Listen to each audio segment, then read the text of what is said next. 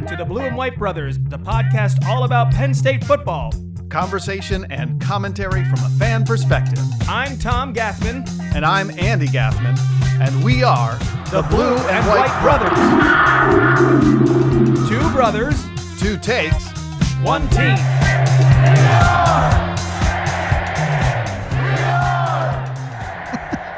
Bro, we made it. We made it. We're finally it's here. Ohio State week. Oh my gosh. It's halfway through the season officially, and things are going about as good as you could hope. Penn State is 6 and 0, and now the real test is ahead of us. And we're going to talk all about it. That Ohio State team. It's going to be it's going to be everything Ohio State. Plenty of hate for Ohio State. It's Ohio State hate week. Um, It's Ryan Day hate week. We got a couple other things in this episode as well. Uh, we got a mailbag entry, um, and we've got to buy the numbers here at the end of the show. But um, the bulk of it's just going to be talking about Ohio State, trying to parse it, pull it apart, figure out what hope we have. I think we've got a good, a good hope to win this game, bro. But we'll get into that. Yeah, it's like I, I, I'm excited. I'm not like feeling like, oh my gosh, we have Ohio State. I, that's a good feeling to have going into Ohio State week, you know? I agree. Um, before we get into it, want to remind you guys subscribe, follow the podcast. So when we get that big victory, you can listen to our recap early next week. Share it with your Penn State friends. This is the time. If you're going to be a fair weather Penn State fan, this is the time to be it. Sa- share this with your friends who are just getting into Penn State. We if condone you've been it. a I know I know we've got a lot of really diehard listeners who are who are who really love Penn State through the thick and thin. But you know what? Now's the time to hook the folks that are just starting to pay attention as Penn Hook, State line, and sinker. Hundred percent. Share the podcast with your friends. Send them the link. Um, write us a review. Give us a rating. Send us an email for that mailbag. Blue and White Brothers at gmail.com. And speaking of, let's open up that mailbag right now. Mailbag time. Well, bro, we've got just one entry today, and it's from Sue Rapine. A repeat offender. A repeat offender and- Repeat repine defender or offender. And by the way, last time last time we had a mailbag from Sue, we said, "Sue, please help us out. We need to know how to pronounce your last name." And she gratefully and thankfully ob- obliged. And in fact, she said um, that in fact her in-laws, uh, her father-in-law and mother-in-law, both pronounced her own last name differently. so she gave a she actually sent me a recording. We've got two options. One is Rapine, mm-hmm. the other is Repine. if yeah, I mean, I'm a repine guy. I feel like. I, I, I like What she- repine. You like? that's why it's two brothers, two takes, one team. All right, Pine and repine goes into a store. Pine comes out. Who's left? repine. See, I'm a repine guy. Sue, thanks for writing in. Let's hear it. Yeah. All right. So she says, "Hey guys, uh, in week seven, I watched West Virginia lose a heartbreaker to Houston. They'd managed to go ahead by four points with 12 seconds on the clock. It looked like they were going to pull it out, and then with three seconds left, the Houston quarterback, who went 15 for 15 in the second half, threw up a hail mary that miraculously fell into the hands of a Houston receiver. Game over. So here's my question." Do you think the Penn State Ohio State winner will be decided during the last seconds of the game? And if that's how the game goes, I'm going to am I going to wake up on Sunday morning feeling the thrill of victory or the agony of defeat? You're asking me to like kind of make an early prediction here, Sue. Um, Yeah, he's So going out of order. here's what I'll say about about this game. I can absolutely see a world where it does come down to the last minute or so, and the last team that has the ball kind of has the chance to win the game. Um, I can see it, you know, but you know, I think uh, Ohio State already spent that turn on Notre Dame, and and I think that our defense is going to get the job done. You know, earlier in the fourth quarter and really stymie them, and I think our our number one or I think we're number one or number two. We're, not, we're you know one of the best in the country, one of the top two best in the country at time of possession, and I think that's going to play a key piece in this game against Ohio State. I can see us winning the game um, semi comfortably when it comes down to it in the end. That's my take. Yeah, I I'm Victory. lean- Sunday morning victory. I'm leaning that direction as well. I mean, you know, Penn State has not been in a close game, and um, I wouldn't be surprised if we ended up getting into that situation with Ohio State. But I don't know. There's just something about It's going way. to be a battle. It is going to be a battle. absolutely, But, I there's think our something about defense the way in the end really will just lead the day. something about the way Penn State's been playing. I feel like it may not come down to the last moments. Yeah. And I feel as confident, uh, not overconfident, um, but I feel as confident going into this Ohio State game, even though it's at Ohio State. Feel as confident as as I've been in a long time. Mm-hmm. Um, it's who knows? Who knows? You got to play the games, and well, That's bro, the I, beauty of the every week. No one knows. I know, You I just know. never know. I mean, I'm chomping at the bit. I get it. I get it. Stanford came in and won. By the way, away team Stanford. You know they were they were I think they were serious underdogs. I, I, you know, and we are underdogs to Ohio State. Uh, I think it opened at six points. I think it's like at four and a half or something like that. And we are the underdog going into a place where we have not had a ton of success by and large. I agree. Um, we have not had a ton of success, and I, I think that's probably why that historic record uh, is probably at least part of the reason why Penn State is not uh, get, getting better odds right now. Um, let me ask you a little quick twist on this question, bro. If you knew that Penn State was going to win, would you rather watch a dominant victory? If you're gonna ask this question, please use Harry Caray's voice. Would you rather? No, go ahead. Sorry. I don't think I, I have a Harry Caray in me, If but the moon were made of hot dogs, would you eat it? I know I would. hey, Colin. All right, go ahead. Sorry. I just uh, when I hear when I hear that, I think of Harry. I think Will. you're Ferrell's doing a Will. Ferrell's yeah, of course, Harry Caray for sure. course, course. Um, no, would you rather? got me. Uh, if you if you could guarantee a Penn State win, would you rather have uh, a, a dominant victory or would you rather have a last second walk off with like great joy? talking about? What kind of question is that? Who the heck says the curious. walk off?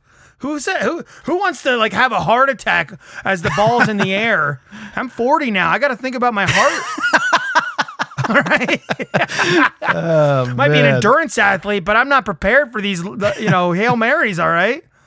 Endurance Yeah. athlete, I say as I, you know, eat a yeah, I, chug I a beer. you know, I mean, I, I think of that partly because I was watching the Notre Dame game with Eileen this past week, and it felt Mm-hmm. really good. dude i want to just listen we're going to talk more about this but like i want to see like ryan day losing his marbles on the sideline in front of his home field faithful so to speak they're going to be asking for his head and Like I a total meltdown reason. on live TV. I want to see Franklin force a Ryan Day meltdown, you know, and, and a and a Ohio State fan meltdown. That's the whole Big Ten wants us to win this game. The entire Big Ten wants to see Ryan Day lose this game. I guarantee it, especially Well, Michigan. that's a lot of good mojo going into this game. Um, Sue, there, there you have it. Um, we're not predicting a last second winner. We are predicting a win. Um, we'll get more into those predictions toward the end of the show. But bro, right now, let's go ahead and just turn our full attention to that Ohio State game. Just a quick uh, few details about the game itself. This game is being broadcast on Fox. Whoopee! It's a big Oh, noon kick. Gush Johnson and Joel Kersplat. I don't know these guys. you know. I, I this big noon kickoff is such a yawner to me from a from a fake hype mobile that they truck in. I mean, obviously we've seen what they've done all year with Colorado, and now, eh, you know, eh, I don't know if you had like plans on when you wanted to talk about this, Andy, but They were casting some shade at Yeah. James Franklin this past week. yeah, Um, and um, it was it was actually a, a misplaced shade because Yes. they they brought True. up they brought up um, James Franklin mentioning uh, Big Ten teams buying out their um, you know sort of big name games. Uh, you remember Michigan a couple years ago bought out their USC, uh, excuse me, UCLA. UCLA game in favor of some Before they were even coming to the Big Ten, by the way, had, Correct. Had, had, that wasn't even on the table. It wasn't even a thought. It's just, you know, uh, Michigan was like, eh, we don't want to play that game, uh, so uh, we'll buy you out. Yeah, so James Franklin uh, brought that up, uh, just talking about sort of scheduling strategy, saying like, hey, there are Big Ten teams that are buying out their, uh, you know, Power Five games in order to schedule some easier competition, um, and uh, that came up during the broadcast. I, who, who, what game were they calling this week? I can't remember. The per, the Ohio State Purdue game. Right, right, and um, and they and they were saying, uh, you know, hey, that's rich considering Penn State's playing UMass today, and they took it that like James Franklin was like dissing Michigan when in fact what Franklin was doing is he was saying, no, other teams are doing this, and that's going to be our strategy going forward because non-conference games we can't afford to lose them because the conference schedule is so difficult. And that I mean, from a from a making it into the twelve team playoff, like Yeah. you- you're extending the season. You got to keep your dudes healthy. You got to win these games big when you can to get your you know your other players on the field so that your you know your best players stay healthy. It's Yeah, the it's a conference true slate- algebraic numbers game. the conference slate is tough enough as it is. Right. You know, you don't want to risk a loss uh, in the non-con. That's at least you know what James Franklin's Yeah. perspective is, and like that's also why, by the way, Pat Narduzzi, we're not scheduling Pitt every other year because Uh, Which is know, a sad truth when your and a sad when your conference is kind of the name of the game sad right now. reality because I would love to play And, Pitt every um, year and rub their noses in their own urine Anyway, uh, wow. or poop. Uh.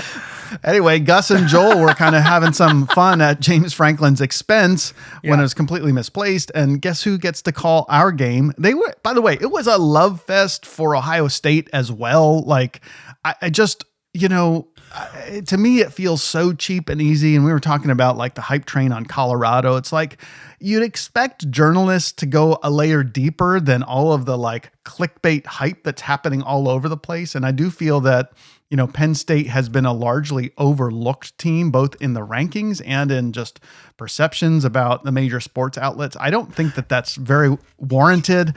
You know, you look at a team like Florida State and they're still stuck there at number four when their wins are definitely not nearly as solid as they have been lately. Penn State's knocking it They've the almost park. lost to Boston College. They Week after they had to come from behind to win in the fourth quarter at the very end to beat Clemson. Uh, they they're uh, at least one other game I think was too close for comfort for them. Uh, I mean, Andy, Joel Klatt and Gus Johnson call, and I thought more of Joel Klatt to be honest with you. And I'm going to outline what they said, the quote. But even in the Illinois game, they were like noticeably They were bored. they, were, they were bored with what Penn State was doing and wanting, wanting it seemed desiring to see Illinois actually pull out what at the beginning was a closer game than we would have wanted, and, and it just seemed like they had no respect for Penn State whatsoever. And here's the quote, by the way. Klatt said, and I quote, oh, you know, Andy, actually, I, I, I goofed up. They were actually at the Michigan Indiana game. It's hard to keep these uh, guys, you know, uh, wherever they are all, all season long. My bad, my bad, everybody. But here, at the Michigan Indiana game, they are Gus Johnsoning over Michigan. They say, this team's real good. I think this team's better at the line of scrimmage than Ohio State and Penn State, Klatt said. Most likely better on both sides of the ball.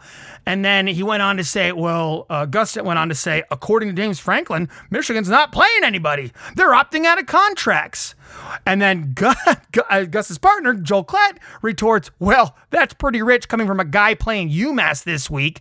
And now my phone's about to blow up because he knew what he said there is ridiculous because, you know, I mean, Michigan backed out of a UCLA deal and and ended up like putting I think like East Carolina and Hawaii on the schedule or something like that. Yeah, East Carolina and Hawaii. So I mean, wh- Yeah, and do by the way, again, James Franklin was actually uh, like right. complimenting or like a- applauding sort of that approach because that's James Franklin's approach. He Franklin didn't care that they scheduled UMass. No, totally out of context. And even before, so when that quote was taken out of context after his like midweek presser, the next day, which would have been, I believe, his midweek pressers are on Tuesday, I believe. Yeah. And the next day on Wednesday, Franklin just came out and was like, "Y'all are mis, you know, you know, miscontextualizing what I said." He's like, "I," and then he went on to say, "You know, I'm not. This is not. A, we're trying trying to emulate this. And so let's see the, the game, you know, Wednesday, Thursday, Friday. So we're talking like three to four days go by, and then Michigan's playing, and Gus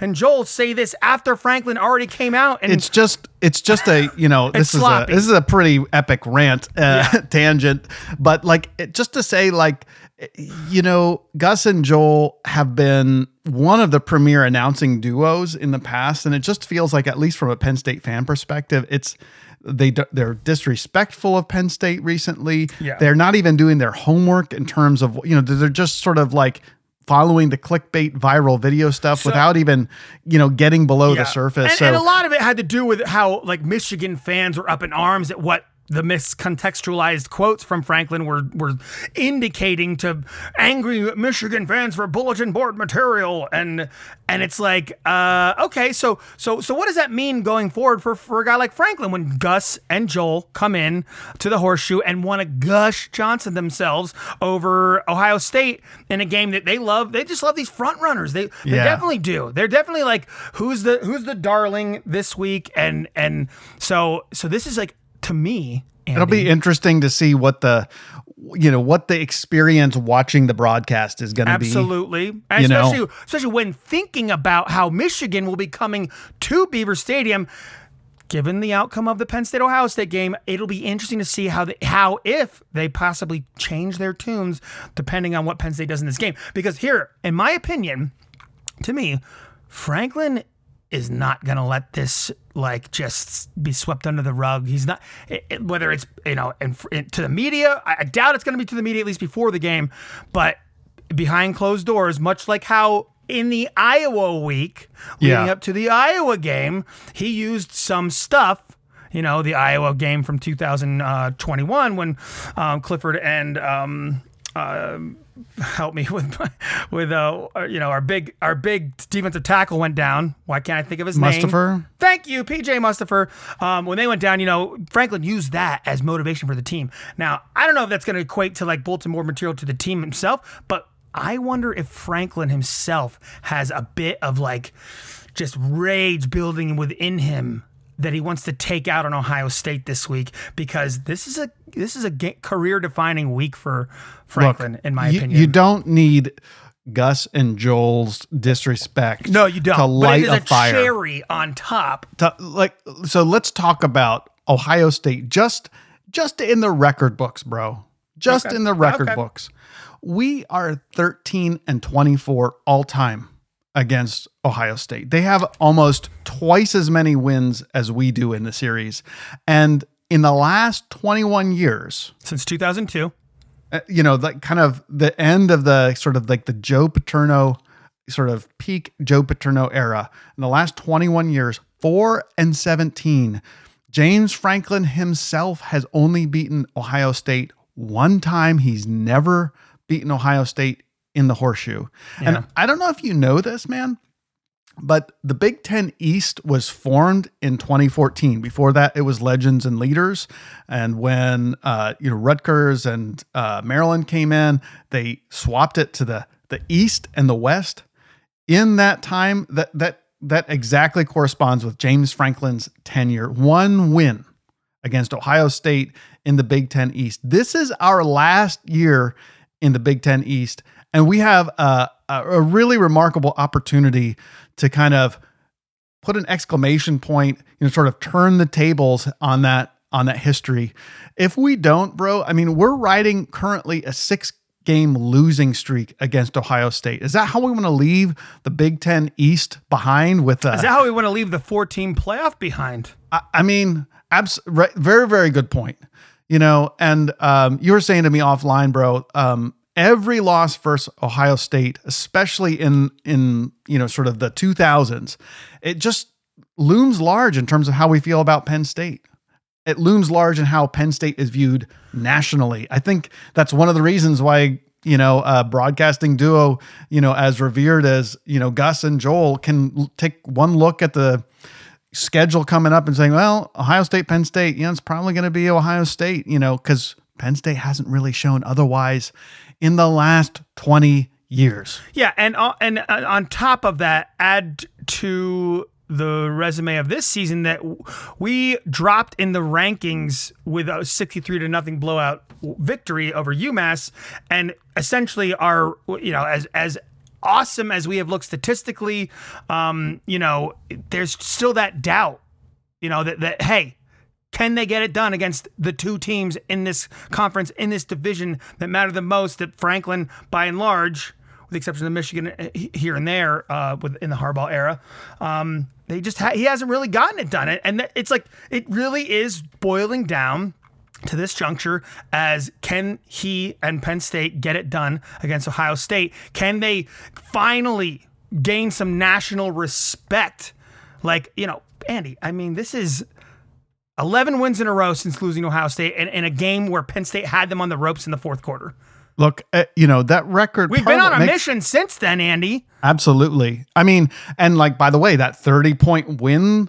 Uh, excuse me, that por- 30 points per game scoring streak. Yeah. That dates back to that Ohio State game. You know, with- the, yeah, the consecutive quarters scored, that that spans that whole time. Our offense and our defense has been on a tear, but you know who we haven't played during that time?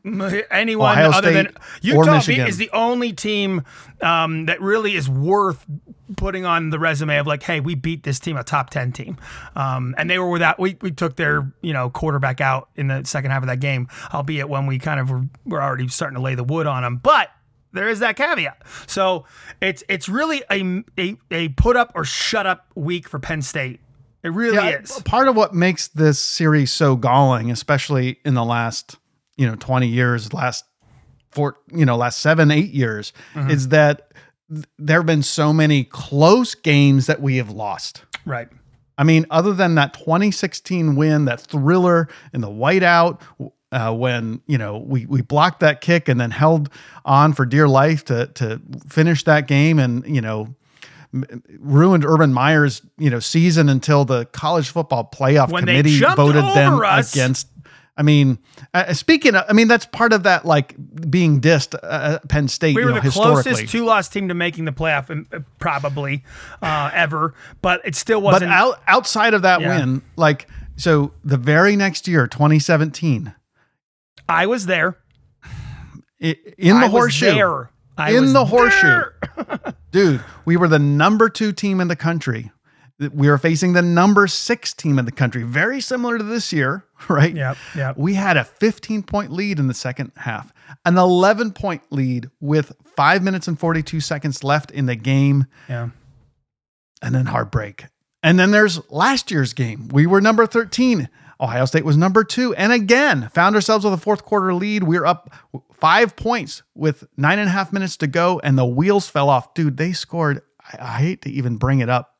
They scored four touchdowns Yeah. in the last nine and a half minutes. yeah. Well, I mean, and you, we mentioned the 2018 game as well earlier in, in the last episode. Yep. Uh, we Andy, we were up 26 to 14. We were up 26 to 14 in the fourth quarter in Happy Valley at Beaver Stadium. Just heartbreak. Just Yeah, heartbreak. lost by one point. Yeah. So, you know, uh, And we had a We chance have- to come back in that game, by the way, with two and two and a half minutes left. That we had the opportunity. The same time in the same same in the 2017 game. Uh, Yeah, we had yeah. we had a minute and a half with the ball and and went three and out. You know, out. PTSD, as Joel gives us on the sidebar here. he says, "What are you doing to me?" Uh, yeah. So I'm just saying, Penn State has very often played its best game when they played Ohio State, and still in the last 10 years, we've come up short. And now is the time, you know, Ohio State is our Death Star. yeah, You yeah. know, and right. and you know, our Jedi training is it now complete?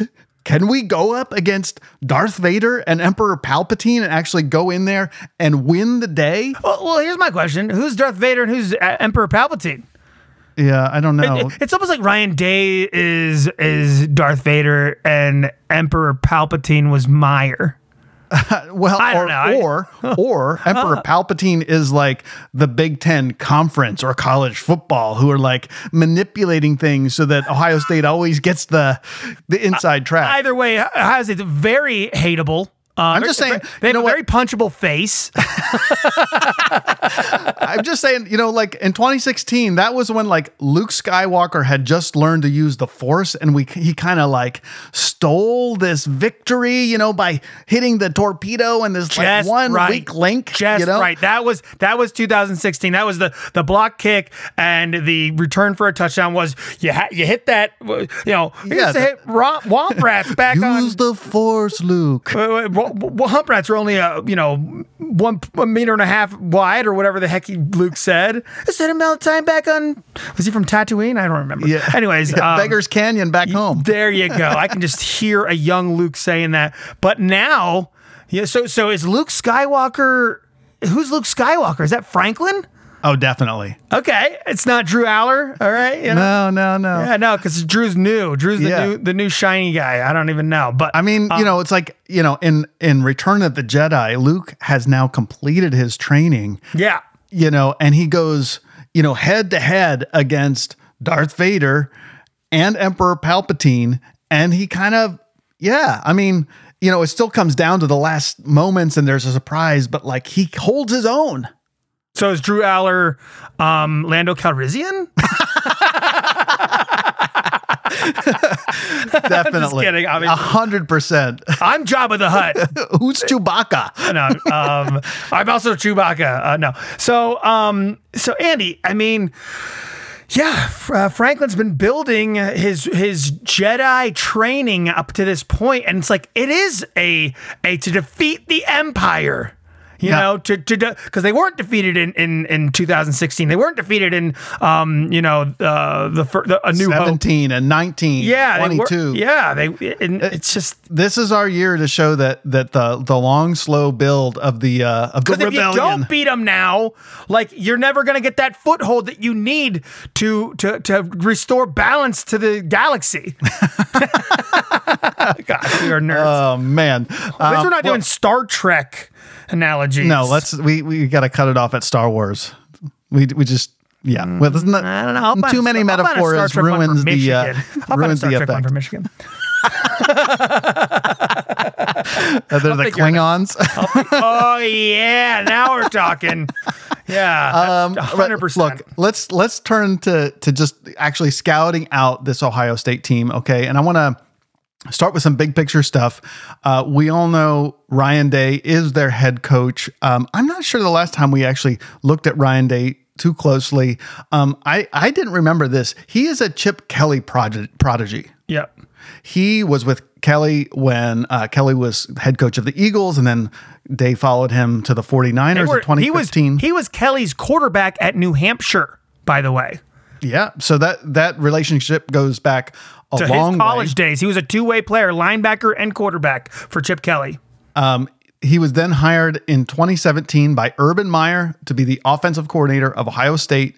Um, he actually then the following year served as acting head coach for several games in 2018 while Meyer was on suspension, if you remember that. right.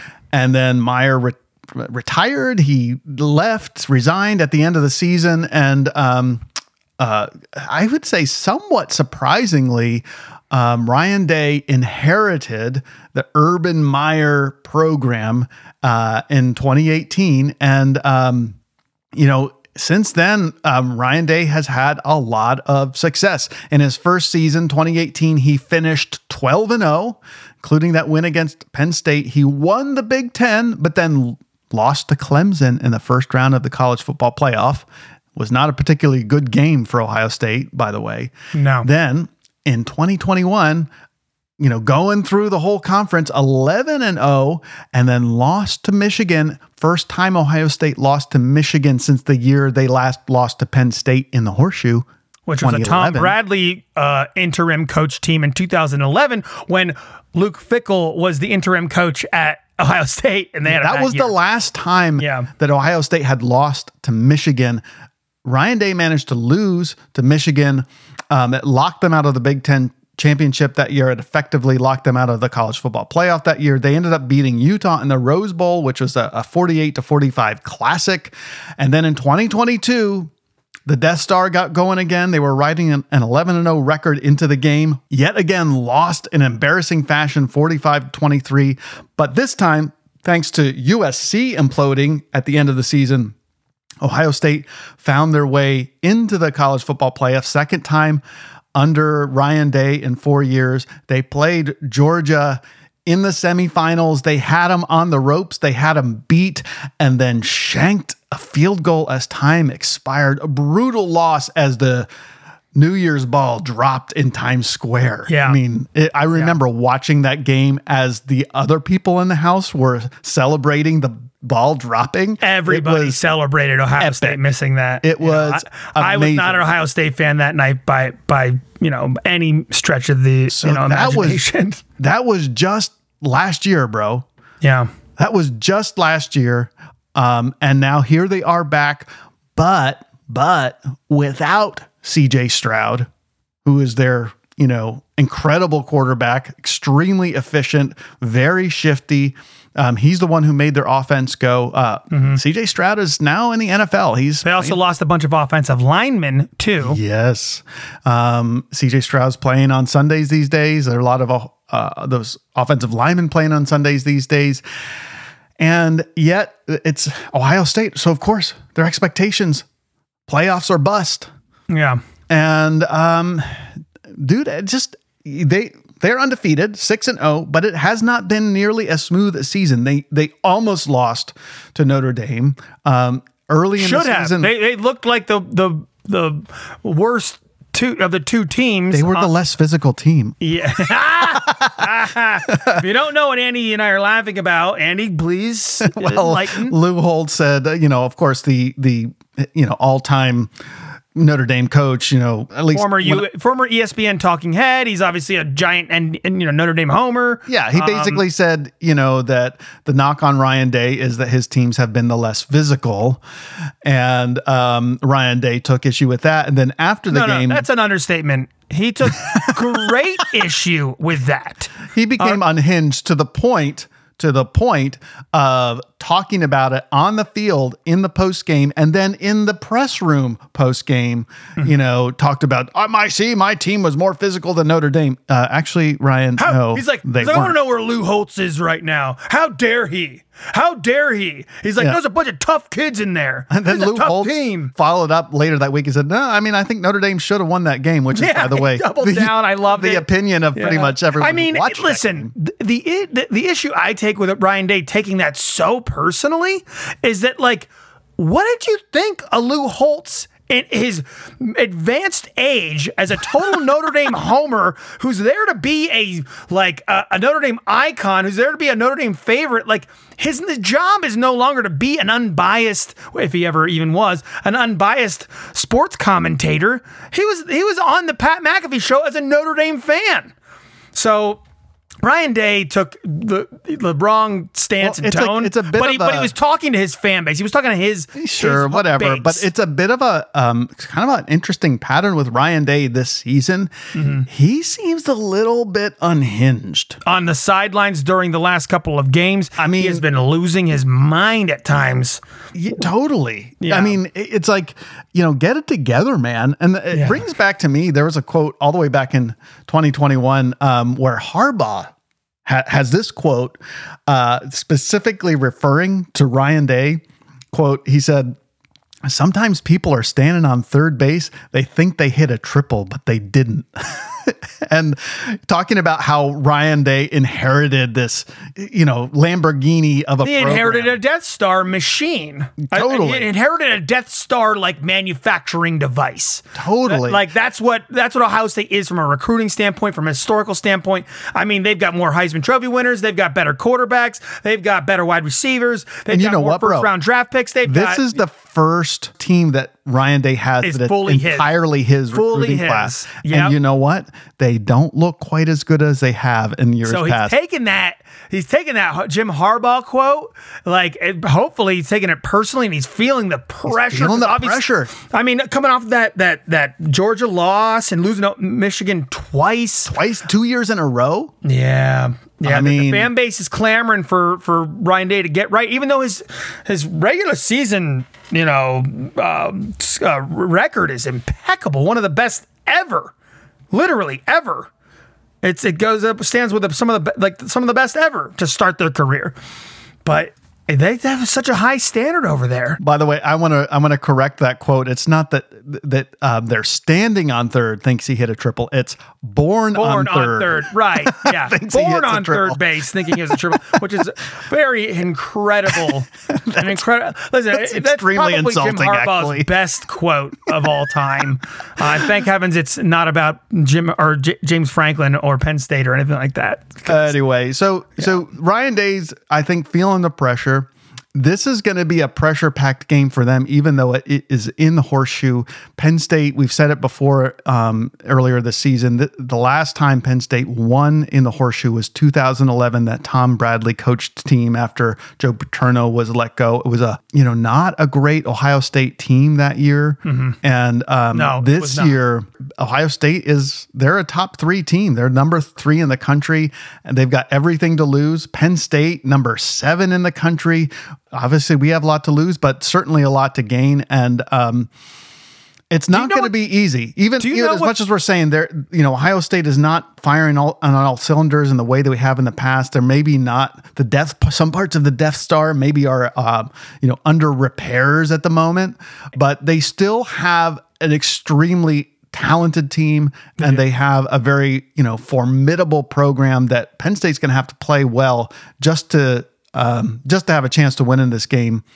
I've kind I'd of like been to- saying all year, Andy, that like that like and even in the offseason, we, we were thinking and even dating back to the spring, we were just thinking like is this the time for a Penn State program, a James Franklin led program, to make a move on the national scale, the national stage, with you know Georgia not being as nearly as dominant as they were last year. You know, uh, t- t- um, you know USC's losing, um, Michigan. You know, like are they are they you know kind of gettable now that they're coming to Penn State? Is Ohio State breaking in a new quarterback? Are they gettable? Some other teams, the Alabama's not looking like the the juggernaut that they are. Like like it, it just seems to me like it really is lining up for James Franklin to make a move on the national stage. And like, this is the biggest game of the week. It is probably the biggest game of the year up to now in the whole of college football. College game day, even though it's a Fox broadcast, college game day is going to be there. Uh, The entire college football world will be descending upon the horseshoe. And some of the National Football League will be descending upon the horseshoe to watch this game and to see if James Franklin's team that looks dominant in every facet uh, statistically imaginable can they actually do it when Ohio State seems gettable because quite frankly, Andy, you know, this Ohio State team, it's Kyle McCord, who's, you know, he's throwing for a lot of yards, uh, you know, certainly more than Drew, uh, Drew Allar. Um, you know, and he's got some better weapons. They're banged up. And one thing that this, ba- they're- have, they are potentially down their top three running backs. Um, and, and one thing that Kyle McCord isn't is a, like, he is not a surgical quarterback like CJ Stroud was. He's not a mobile quarterback like uh, Justin Fields was or a JT Barrett was uh, in, in terms of the Ohio State teams that have beaten James Franklin led Penn State. Even Penn CJ. Stroud, he he he manipulated the pocket extremely Sure, well. absolutely he was, agree. He was slippery, even though he wasn't necessarily running. And this is an of offensive line that that isn't, you know, like fi- seems to be fire. They don't seem to be firing the way that they were last year, even with a couple of um, transfers that They've were got two new offensive tackles. right. And what do Um, we have? We have elite defensive ends. Yeah. So you know, Well, look, I, just- don't want to. I don't want to. I agree with you on all those things. Yeah. I mean, I, in many ways, it feels like Ohio State is a fruit that is ripe for the picking. Yeah. To change our metaphor from the Death Star, but let, we, I think we, you know, no doubt James Franklin is going to take this team seriously, and and we ought to as well. Let's let's take a, a few minutes to break down their offense and their defense to kind of. You know, if you're not aware of what this team is bringing to the table, um, Ohio State, that is, um, uh, let's just familiarize folks with, you know, what we're going to see on Saturday in terms of uh, key players and and some of their top performers. So, bro, why don't you take us through some of those things? Well, uh, let's. I kind of before I go through their top performers, I want to talk about their injuries. To be Yeah, go honest ahead. with you, so um, you know. TreVeyon Henderson, who's their, you know, their their lead back from uh, who they want to be their number one running back. He's dinged up. He was he was supposed to be healthy. Uh, he was in pregame warmups um, for the for the game against um, uh, Indiana. I, that's who they played, right? Purdue. Purdue. Sorry, I keep getting the Michigan and, and Ohio State game mixed up in my brain. Um, he went through warmups in the Purdue game, but then didn't come out with his pads on for the actual game. Um, he's you know listed as questionable, I think, in, in most people's minds. We're going to be keeping an eye on that. Um, and then there, the backup, Miyan Williams, he didn't even travel to the game. Um, so was he going to be able to go to the game? And then third stringer, um, uh, Trayanum, number 19, he got injured during the game. And By the way, he's the one that scored the game winner against Notre Dame. right. Yeah. Number 19, Trayanum against Notre Dame. That was the, yeah, the, the walk off. And was so, like, yeah, I mean, no word on how bad that injury is, but he didn't return once he went down. Yeah, and, and so they they've got now this this four four star fourth string uh, D- Dalen, I believe is his name, Dalen or Dallin Hayden. Um, he in that game, these are his only rushing stats on the year. Were came in in the game against Purdue. Eleven carries for seventy six yards, six point nine yards per carry, and a touchdown. Now he did look dynamic. He did look explosive, but he's a five foot ten, like two hundred pound back that that is seems to be less of a bruiser and more of a you know you know shifty kind of kind of guy. So uh, if he's if he's the guy that's going against Penn State, and again to be determined, this is, this is Monday for us at this juncture still. Um, he, you know, he has proven it in the past uh, that he actually can run the dang ball because last year in 2022, he had 111 carries for 555 yards at five yards per carry and five touchdowns. He had three 100 yard games last year. Uh, they were against Toledo, Indiana, Maryland, and his best game of his career was, was that Maryland game where he had 27 carries for 146 yards, 5.4 yards per carry, three Look, touchdowns. look, I'm gonna stop you right there, bro. yards. I'm gonna stop So- you right there. So they still have talent. I'm going to stop you right position, there. you know? Hold on. Look, I'm not sure why we're talking about the running backs. They're not only are they banged up, Ohio State has a 92nd ranked rushing offense in the country. That's a great point, Andy. They only they they're only managing 135 yards per game on average. They're only averaging 4.26 yards per carry. Okay, um, compare that to Penn State, we're the 15th ranked rushing team in the hey, country. whoa, whoa, before you get into our rushing, I'm not. I'm just saying to compare. Yeah, I'm just, sure. Like, But for hold on, me, hold- hold Ohio on, State. hold- hold for on. me, Ohio State's running game is not the thing that we should be worried about. Although, you know, of course, we've seen ourselves have lapses in the past, particularly thinking to Michigan last year. To me, it's their it's their passing offense that we need to worry about. And there's one guy in particular on their offense. It's not their quarterback, by the way, who is the game changer. In fact, he's the guy that can really put the game on his back. And that's their standout. I mean, he would by Joel and Gus talked about as the best wide receiver in the country. And I think you could make a case for it. Marvin Harrison Jr. He's, I mean, he's the certainly. guy when the offense is on the field that you you got to say, where is that dude? And is he being covered properly by our? I mean, we've got an outstanding secondary, but he's the guy that can change the game. He's the guy that can break the game open. He's the guy that can, you know, win the game for Ohio State.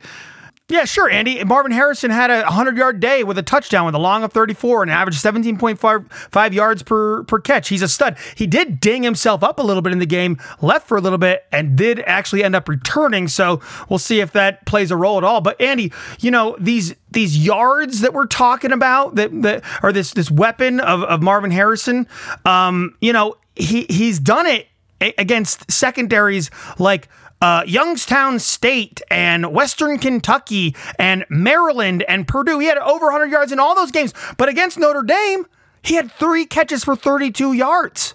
All right. Interesting. The yeah. long of 19. Okay, so and and and I don't know what Notre Dame's uh, secondary ranking is, but you Very already good. outlined it in our last. They are very good. You said Yeah. so. You already outlined in in the, the last episode how gosh darn good our secondary is. You know, uh, do you want to re-highlight any of those or I mean, basically number one in almost every category. literally or second if it was? There's one category, one major statistical category that we're second in with our secondary and not first. So. Again, have we faced a passing offense? Have we That's faced a fair point. you know, and and we have given up a couple of long passes. You know, I'm, I'm thinking about that Illinois game, for example. But you know, look, th- this quarterback Kyle McCord, it's his, similar to Drew Allar. It's his first year starting. Um, I think he's been in the system at Ohio State for maybe one additional year compared to Drew Allar, but um, he- he's serviceable. You know, he's got 1,600 passing yards. He's got 11 touchdowns only thrown one interception, 64% completion percentage.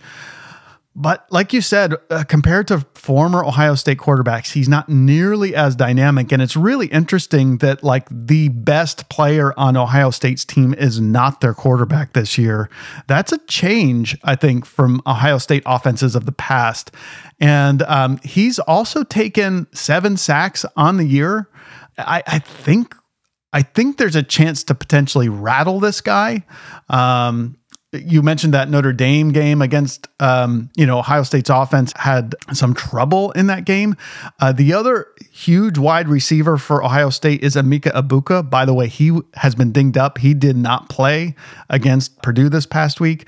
Um, but even if he does play, um, Emeka Egbuka uh, had seven receptions for 96 yards in that Notre Dame game. So he was the top targeted receiver Right. in that Notre when Dame When they locked game down. Yeah. you know, so they locked down uh, Marvin Harrison Jr. and then opened things up for Emeka Egbuka. I think the question is, can we lock them both down?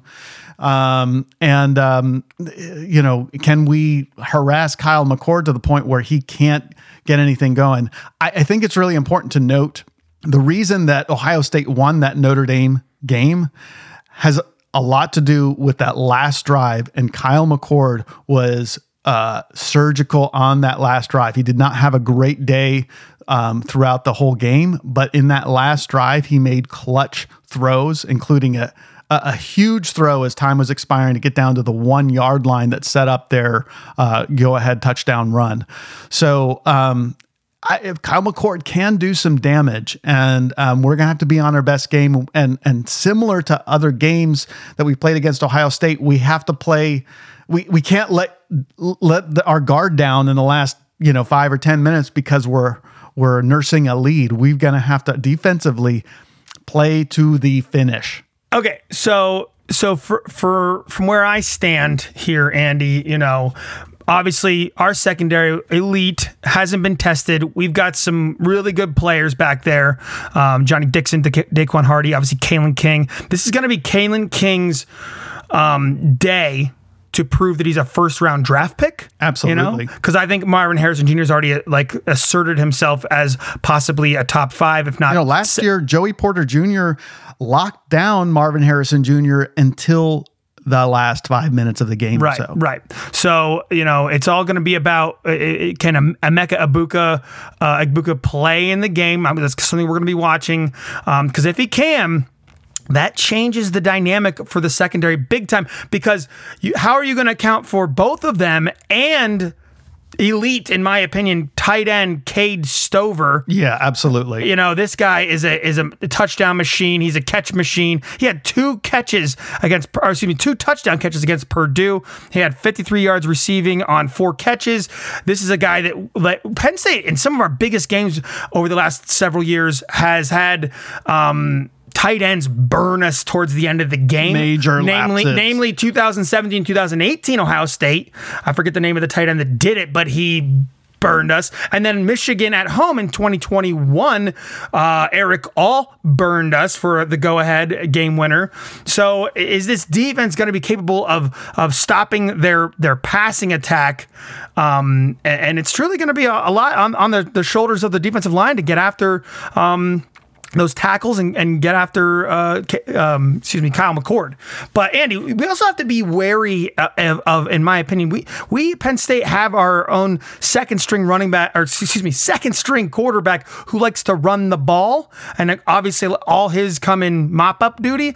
But Ohio State has Devin Brown that they threw in while the game was still quote unquote in question. Um, Devin Brown runs the ball for them, and especially towards like scoring situations, they like to bring him in. Um, so that's something I think we'll have to be watching for, and and uh, it's a little wrinkle that Penn State hasn't shown yet. It's been talked about in the offseason is are we ever going to use Beau Pribula in that same way? Well, Ohio State's kind of showing that already. Well, um, um, I can appreciate why they're doing that because you know Ohio State Ex- has yes. a red zone offense that is only 76th nationally. Okay. You know- well, that that bear, that pairs up pretty well with our uh, it, it- little defensive statistic anomaly that we haven't talked about this season, and no one's mentioning. Penn State's red zone defense is like dead last in the country. now they've only had seven attempts they've had to deal with, but they've allowed scores on every attempt inside the red zone. They're Yep. they're they're swinging and a miss right there. on Five, it. five touchdowns and, and Two two, field goals. Field goals allowed. Now, Yeah. again, only seven attempts against them is, Right. is a very small sample right, size. right. And um, how many of those were, you know, you know, the subs in on the defense at that point? But yeah, I mean, um, it'll be likely that Penn State will have to have some red zone stands uh, to win this game, and and whether or not we can do that, I think will be an interesting an interesting question. Um, let's flip to the other side of the ball because, um, you know, Ohio State has been known in the past for their offense, and at least in the last few years, their defense hasn't been great. But that script has kind of flipped this year, while their offense isn't really humming, their defense is actually one of the the best in the country, at least statistically, right now. And we've talked about all season just how good Penn State's defense has been nationally, but Ohio State in a lot of those same categories is actually right behind Penn State nationally. Oh, We are we are like neck and neck with it's it's like Michigan, Ohio State, Penn State, and and at varying degrees of order. Uh, typically, Penn State's coming in first or second, and and most of these categories. Um, but here's the interesting thing here, Andy. Um, this is the number one and number two defenses when it comes to yards per play allowed. Penn State being number one, Ohio State being number two. And and like so, this is like you know when it comes to like uh, the you know looking at the big picture of of these two teams, and I'll get more into this defense for sure. But like this, it feels like a clash of titans when it comes to like what are strengths and what are weaknesses of of this of these teams. It just feels like it's going to be strength on strength. it could And be a real defensive battle. I think it very well could be. and we go back to that Notre Dame game for for a second. You know, um, you know that game was played, you know, at Notre Dame, but it was a fourteen to seventeen final score. Do you do you remember what the halftime score was? No. Three Not nothing. What? The halftime score of the Ohio State Notre Dame game this year was three nothing, Yeah. Yeah. and, Yeah. uh, And- both and- teams and- scored two touchdowns in the and I second think half. I think you know we were doing some talking when we were preparing for this episode. Like maybe our offense is similarly corollary to to Notre Dame's. Yeah, I mean, I'm, not- a- not saying a- like a run exactly, heavy but power ball control offense. And um, you know, I think the question. I mean, look, Penn State has faced one other really good defense this year in Iowa, and we put up 31 points. Now, granted, that was a whiteout. That was you know at Beaver Stadium. But I think Ohio State runs a different kind of defense, and um, it, it could be a real. This might be the most difficult defense we'll face until we get to to Michigan. For It'll sure. be a real interesting test to see how our power, run, ball control, pass I would, efficient kind of. are methodical. It's a very methodical Yeah. offense that doesn't go backwards. We don't go Right. backwards. It'll be interesting to see can we stay on schedule against Ohio State? Can we grind it out? Can we hold on to the ball? Can we avoid three and outs? Can we get long drives going? Can we sustain long drives? Or, you know, is Ohio State's uh, highly talented defense going to be able to do things that Andy. previous teams haven't been able to do Andy, against Andy, us? Andy, Andy. What? So, Tell me, Tom. So this Mich- or excuse me, this Ohio State defense, they rank 104th in sacks per game. Okay. Guess where Penn State? Guess where Penn State lands? Yeah, we've talked about it. First. All right, first. Yeah. Yeah. Wow. So I, they only have ten for their whole season. Their whole- Meanwhile, in sacks allowed, our offensive line is fourth. Yeah, with Oregon and Washington at Yeah, four allowed. you- That's first in the Power Five. Yeah, and tackles for loss. Um, Ohio State is 15th, allowing four per game, where Penn State is allowing seven. Or excuse me, they are ranked seventh, allowing um, 3.6. So I think you know they have not faced a defensive front. Front, seven, or even you know, dude, Cam Smith, our cornerback, had two sacks against U- UMass. We we blitz cornerbacks and defensive backs. Uh, you know, the, we, Manny Diaz is going to bring them from all directions. I don't know if if this Ohio State team is prepared for what Manny Diaz is going to throw at them from an explosive, chaotic, um, you know, confusing uh, type of uh, defense. I don't think there's a defense out there that exists that they played like ours. I don't even think Notre Dame was doing too much of it. Well, you know, let's just keep the focus on on the the, other side of the ball Sure, though for sure. the moment, and and just you know what Penn State's offense is going to face against their defense. And I Yeah. think the question is, can we keep that ball control methodical? You know. Uh, low limiting turnovers no turnovers you know can we stick keep possession going or you know are we going to allow their defense? Is their defense going to be able to to you know get us off the field and uh, challenge our, our defense to be on the field more often than we have? I, I think it'll be interesting. Their defense is really built around uh, some some really highly talented players. Um, and so tom why don't you take us through some of those key players that we're going to see Yeah, I mean, Jim Knowles is now in his second year. Uh, he, he's he's put together a pretty good unit, uh, at least you know through the first half of the season. Um, really, what like you know they have a, a splash player up front, which Penn State remembers from last year. I'm not going to try and pronounce his name. JTT number 44 that you know intercepted uh, Clifford at least twice and and had I think a strip sack another time and had at least a touchdown. Um, he was a human wrecking ball. He made his entire season in that one game last year. He's back. He's their sack leader again so far this. Uh, well, he, he's their sack leader so far this season um, with three solo.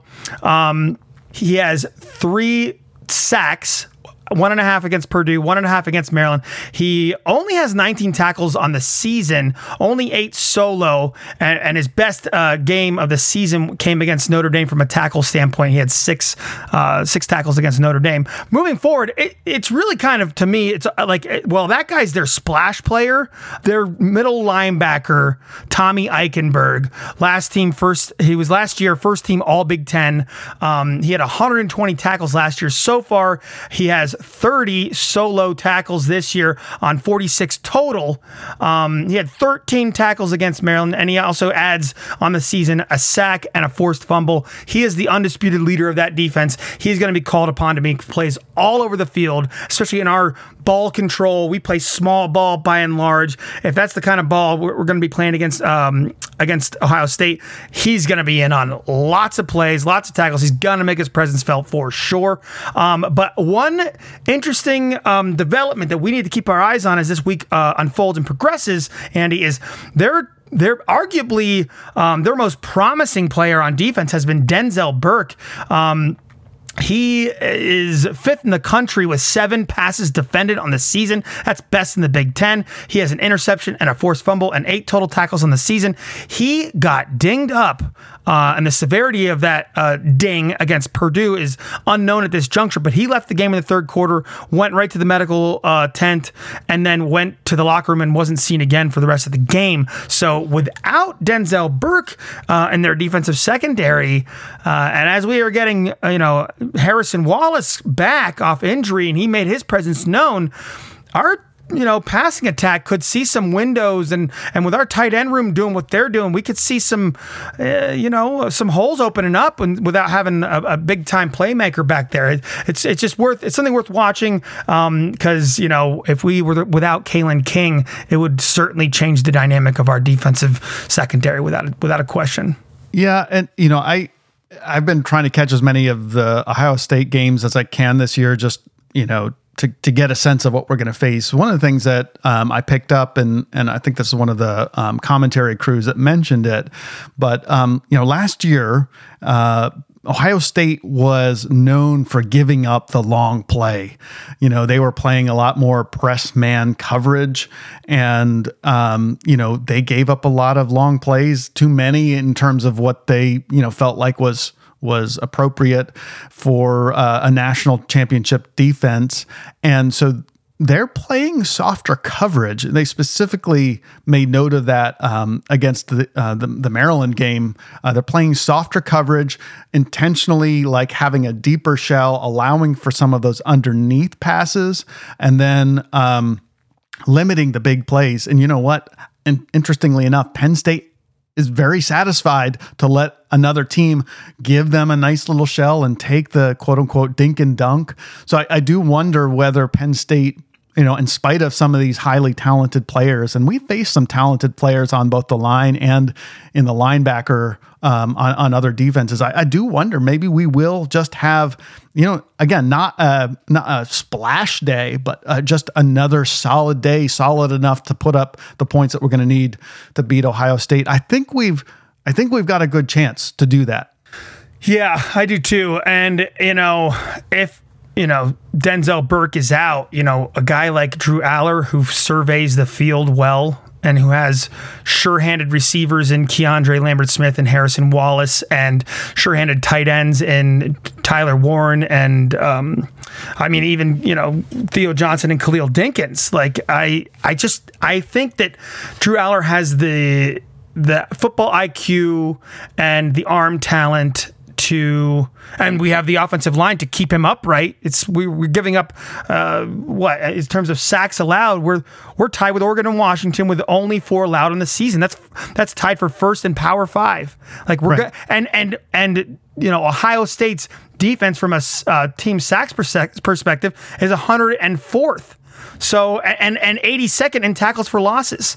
So you know it, this could feel like the type of game Andy from Drew Allar uh, potentially having the time he needs to pick to dink and dunk and pick apart and wait for that perfect shot over the middle or down the sidelines for for one play where you know somebody in the secondary has a lapse and you know you just get someone streaking down you know somewhere in, in the backfield the secondary uh, I just there's there's there is a path for the strengths of our team to go against some of the not weaknesses necessarily, but deficiencies, we'll call them, uh, of this Ohio State defense.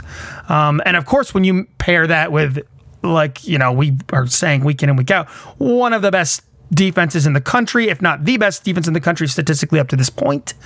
Um, you know, I think that there's there's room for a, a strong, strong Penn State showing. Uh, certainly a high, highly competitive Penn State showing, um, and it's the kind of game that you know, can really catapult a team into the next echelon yeah, I mean, of, of expectations and, and one and, of these two teams one of these two teams has an opportunity to use this game to catapult them into you know Let's put Big it this way 10 championship college football playoff contention. Let's put it this way. This offense is certainly looking for a breakout performance.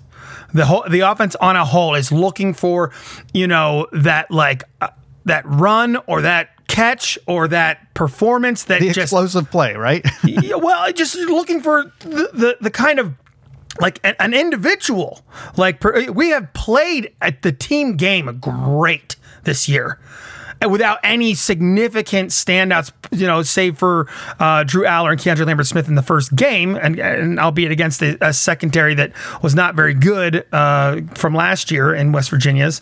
But you know, since then we are waiting for that, for that just that piece of the puzzle, and and like I'm not saying we need it to win the game, but but we're we st- we're looking for it. And, and and I think this team can win without it, but it certainly will go a long way if they can find it in this game.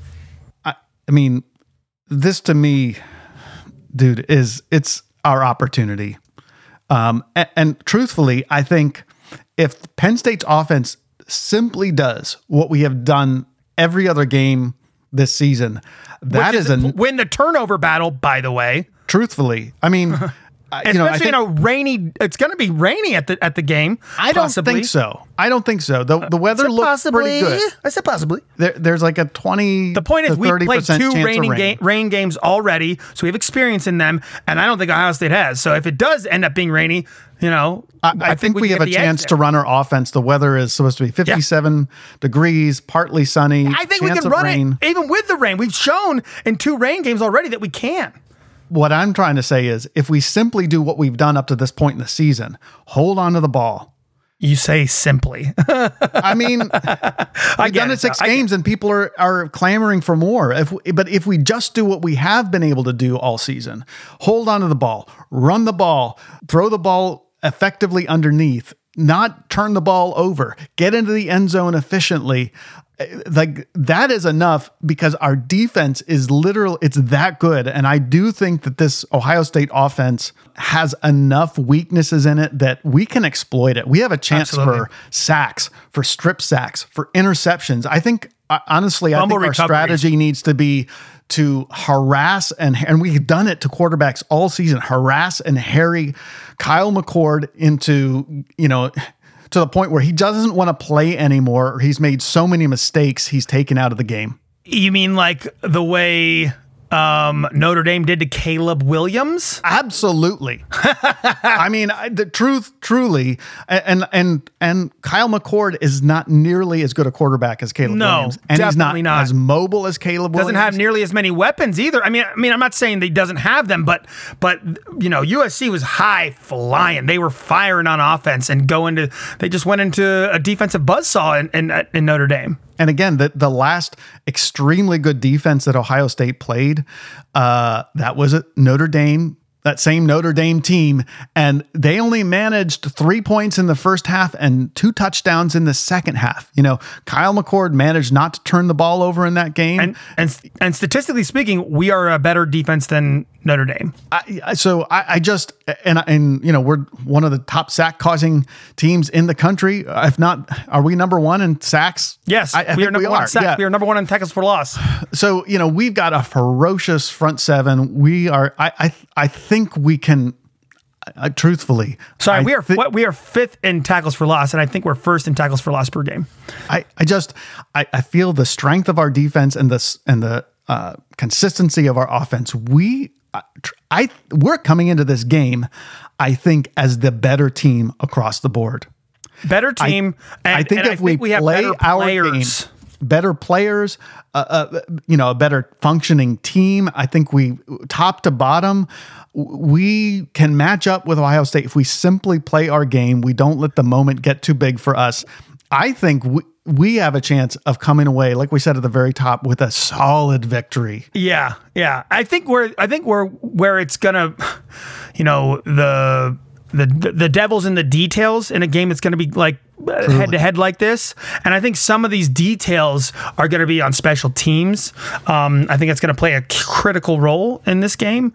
Um, nice and to have Daequan Hardy as a as a Yep, weapon. Absolutely. And it's going to be nice to have Alex Felkins who's who's looked really good. I mean, he's only he's he's he's 7 of 9 in the year, but you know, he, his only like egregious miss was a 50 plus yarder and uh, you know, and and their kicker is also, you know, 100% of the season. He has missed I think one extra point, but Alex Felkins has not missed any extra points this year. Um Yeah, But but, I, even- think special teams, I think turnovers, I think return yards. Yep. Those might be difference makers in this game. I mean, yeah, pe- yeah. Penalties are going to be important. I think Penn State has kind of been kicking themselves on some untimely penalties this year. Obviously, they haven't hurt, clean game. They ha- that hasn't hurt us in the long run in these games because we've been blowing people out. Um, and speaking of blowing people out, Andy, you, our ter- our our point differential, our average scoring margin is second in the country right now at thirty two point four. Ohio State fourth in the country at twenty six. I mean, it's a clash of titans, man. It really is. You know, now I don't think I, you know, I, I don't think this is going to be a high scoring game by any stretch of the imagination. Um, but I, I do think that Penn State has the ability to put you know put their foot on a throw in, in, in the context of this game. I, you know, I, I'm not saying we're going to win by 20 plus points or anything like that, but I think it's possible we could see a Penn State victory by 10 or more. That's just Well, how I feel about what You're we're starting working to get right into now. that moment of of predictions of what we're actually going to see, and that means it's time to bring in Joel Bettner because we're going to go by the numbers. Nerd alert! By the numbers. Nerd alert! By the numbers. Nerd alert! By the numbers. Well, Joel, it is Ohio State week. Oh, It's Ohio State week. Are you ready, man? I, I, I I'd lie. I'd be lying if I told you I wasn't nervous.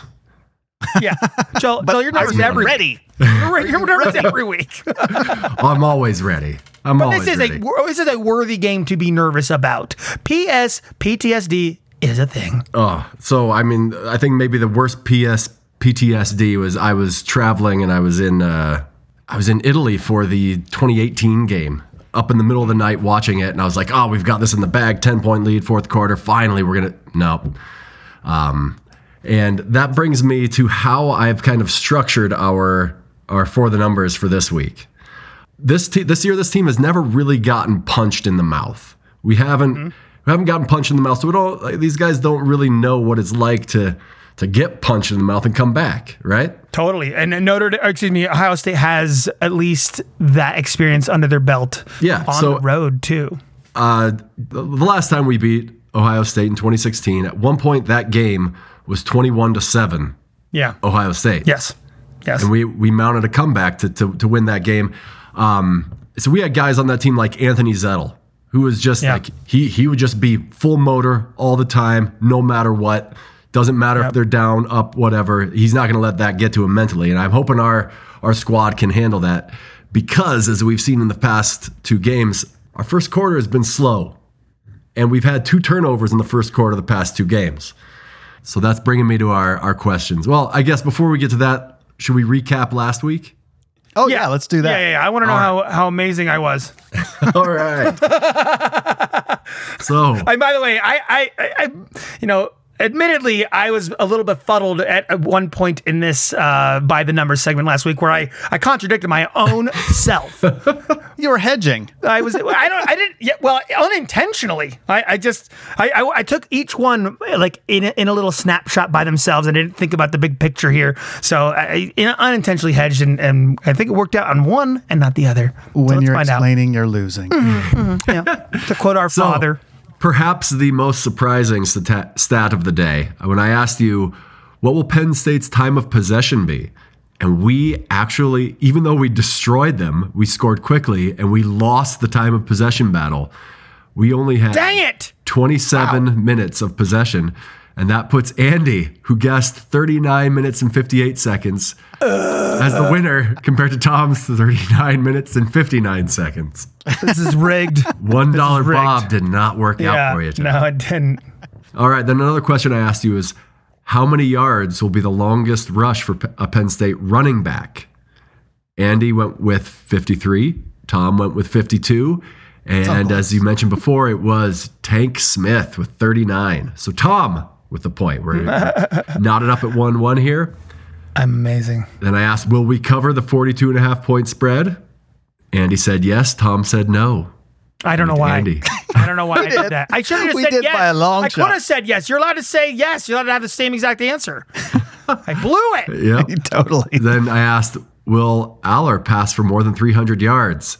This was again another of those statistical anomalies uh, where four touchdowns, 162 yards for Allar. That's it. That's a. I mean, I'll take four touchdowns, no no turnovers. But Andy got it with 241. Andy guessed four touchdowns. Tom, you guessed 242. Again, Andy won. All right, fair enough. Dang it. And so I was trying to, Tom, you are getting on a crushed technicality. this week because I asked how many turnovers will the Penn State defense get. There was only one. Andy guessed three. Tom guessed four. So uh, yeah, uh, Andy Do you know the only? Do you know the only nu- by the numbers that I care about? the final score prediction. Yeah, That's I the like only how one you're, I care I about. like how you're undercutting this entire segment because you're losing. I'm a loser. I'm a loser. So Andy, Wait, is up that five and weeks- one or four and one? Four and one. Yeah, All 'cause right. we missed a week. Yeah. So now- I, Awesome. there's a whole second half to the season, you jerks. yeah, you're gonna have to go on quite a run, bro. Oh, this I'm could be your week. This could be your week. Tom. It's going to be. It's going to be. Starting So- today. Starting right now. As I mentioned, I'm wondering how this team Play like respond to getting punched in the mouth and how they'll because that first quarter is gonna. I think it'll define a lot about the game. Um, so I believe Tom is guessing first this week or answering 1st I'll this take week. it. Yeah, Three Tom's points. How many? How many first quarter points will Penn State score? Will we I keep read, that, I read. that alive? I, Will we keep that I- streak yes, alive? we will. We will score a field goal in the first, at least a field goal. I'll say three. Three. Andy, you gonna go Going with two four. safeties and say four? Yeah, I think. I think we'll score a first quarter touchdown. Actually, I think we're gonna come out Oh, and he was to get strong. super But I'm going. I'm going one dollar Bob on the four. Yeah. super easy. Well, All if I said seven, you could just go one and I'd be like, psh, jackpot. All right. By the way, if it's zero, I win, but Penn State loses. that's true. True.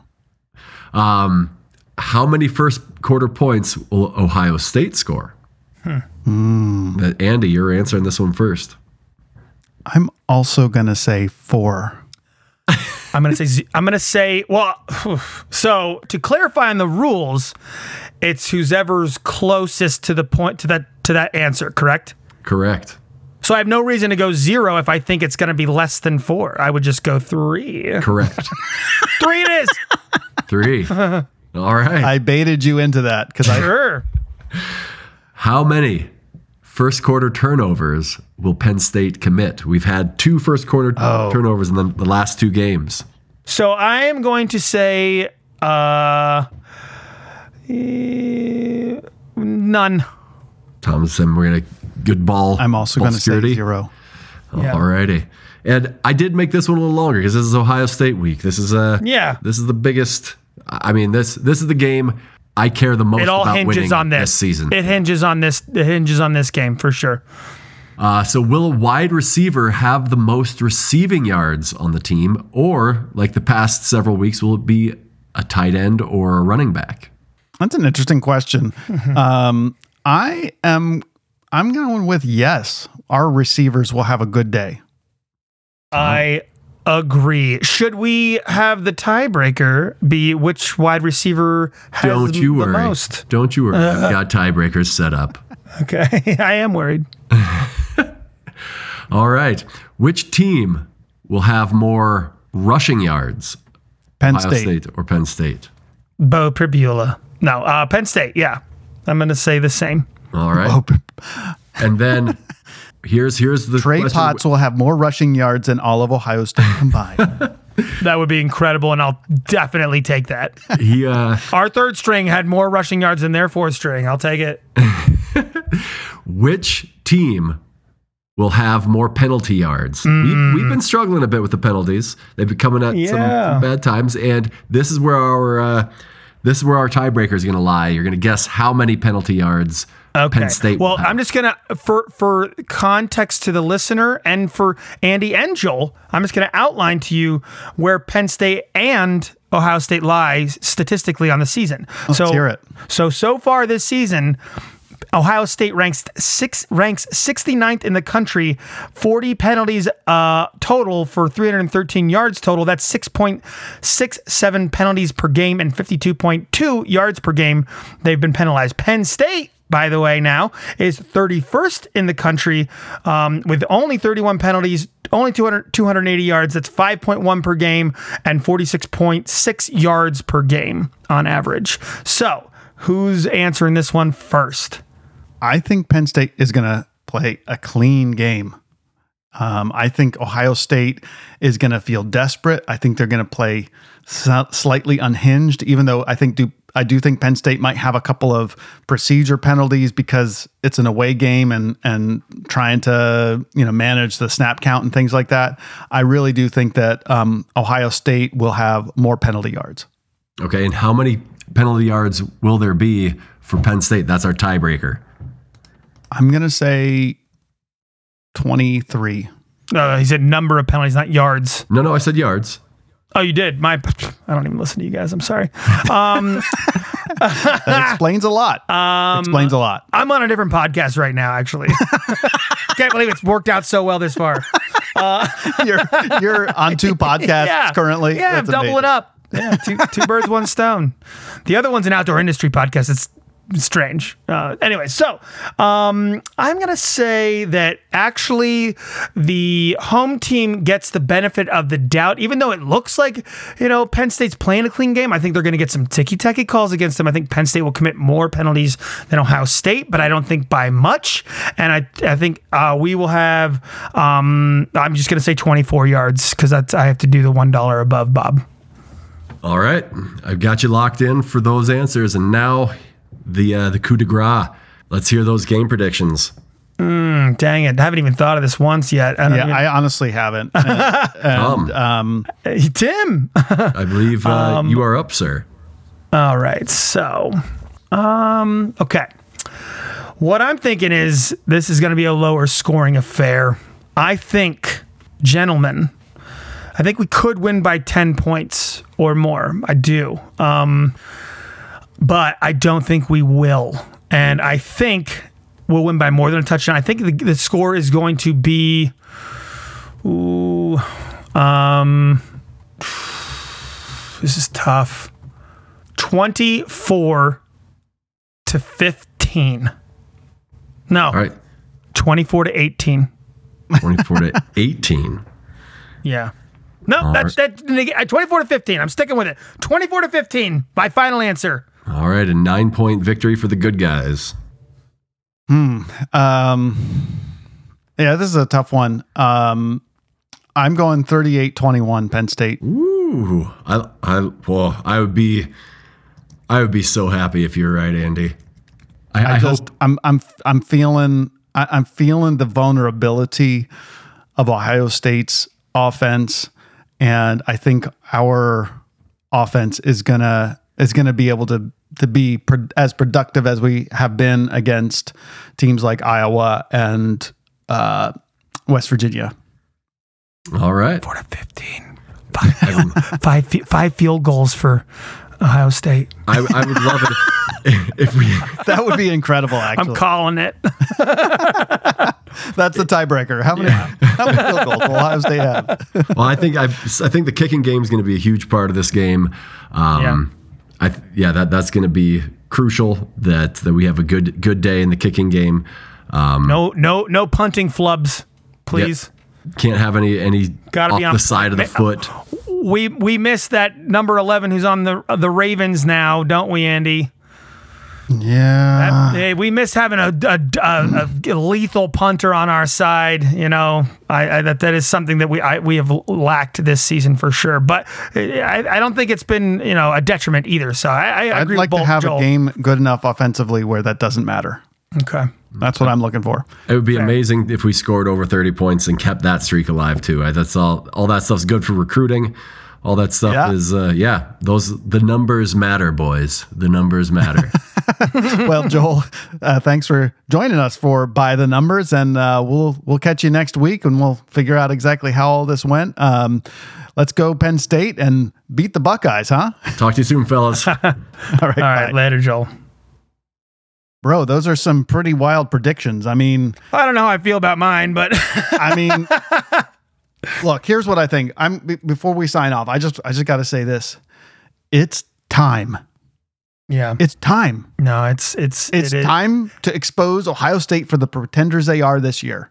It's time to. It, it's time for And- our and- defense and I to take haven't- control. and I haven't even mentioned this r- really, but like going into into their home turf, beating them on the road, that goes such a long way in so many ways. And one of them being beating the Death Star that is the recruiting machine that you you want do you realize how many recruits are going to be at that game? I mean, the Michigan game for us is going to be a like a banner day recruiting wise from from having you know these hundred plus recruits. And if we can, you know, this is a recruiting rival, and they have been, This could this very a well four and five star recruiting machine that we can't even contend with by and large. It's a So, pivot point potentially. Absolutely, for, it for Penn. State's For whole Franklin, trajectory as a of it. program. It's time to get that Death Star monkey off our back. And you know what? It was five years ago that James Franklin, coming out of an Ohio State loss, Yep. said, We are "We're not a great elite. team. We're not an elite team. Yep. and we have a long way to go." we very well may have an elite team this year, and we have a chance to prove it on Saturday by going into Columbus, into the horseshoe at the big noon kick on Saturday, and putting on a clinic against the number three team in the country, shock the nation. Last year was not our year. We were close. We came down to uh, 10 minutes of winning, but Ohio State, that game showed that we weren't there yet. Now, everything's laying out. This is our year, bro. It's time. this is what you come to Penn State for. This is what you play in the Big Ten for. This is what college football is all about. Top ten matchups with everything on the line, border rivals, and uh, it, it couldn't it couldn't get any bigger than this so far this year. It's gonna be it's gonna be an awesome awesome day for football. Sto- so stoked, so I'm excited. stoked. I, I'm going to have a hard time waiting until Saturday. Yeah. I'm looking forward to seeing Penn State put their best game of the season on the field on Saturday. We'll see what happens. Hope you'll all be watching. I hope you'll join us next week as we recap the game, whatever happens, whether we're flying high or whether we're dragging low. We'll be there with you. We'll break it down, we'll recap it all. But in the meantime, friends, enjoy this weekend, enjoy this game, soak it up. Until then, that'll do it for us, bro. Want to remind everyone to subscribe, share this podcast with your friends, write a review, give us a rating, send an email so we can take your mailbag questions, blue and white brothers at gmail.com. And by this time next week, we're going to be talking about that huge result. Until then, it always starts with I love you. and it ends with I love you. We are.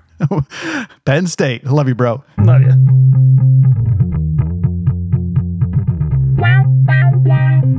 Thanks for listening to the Blue and White Brothers. Join us next time for another great episode about Penn State football.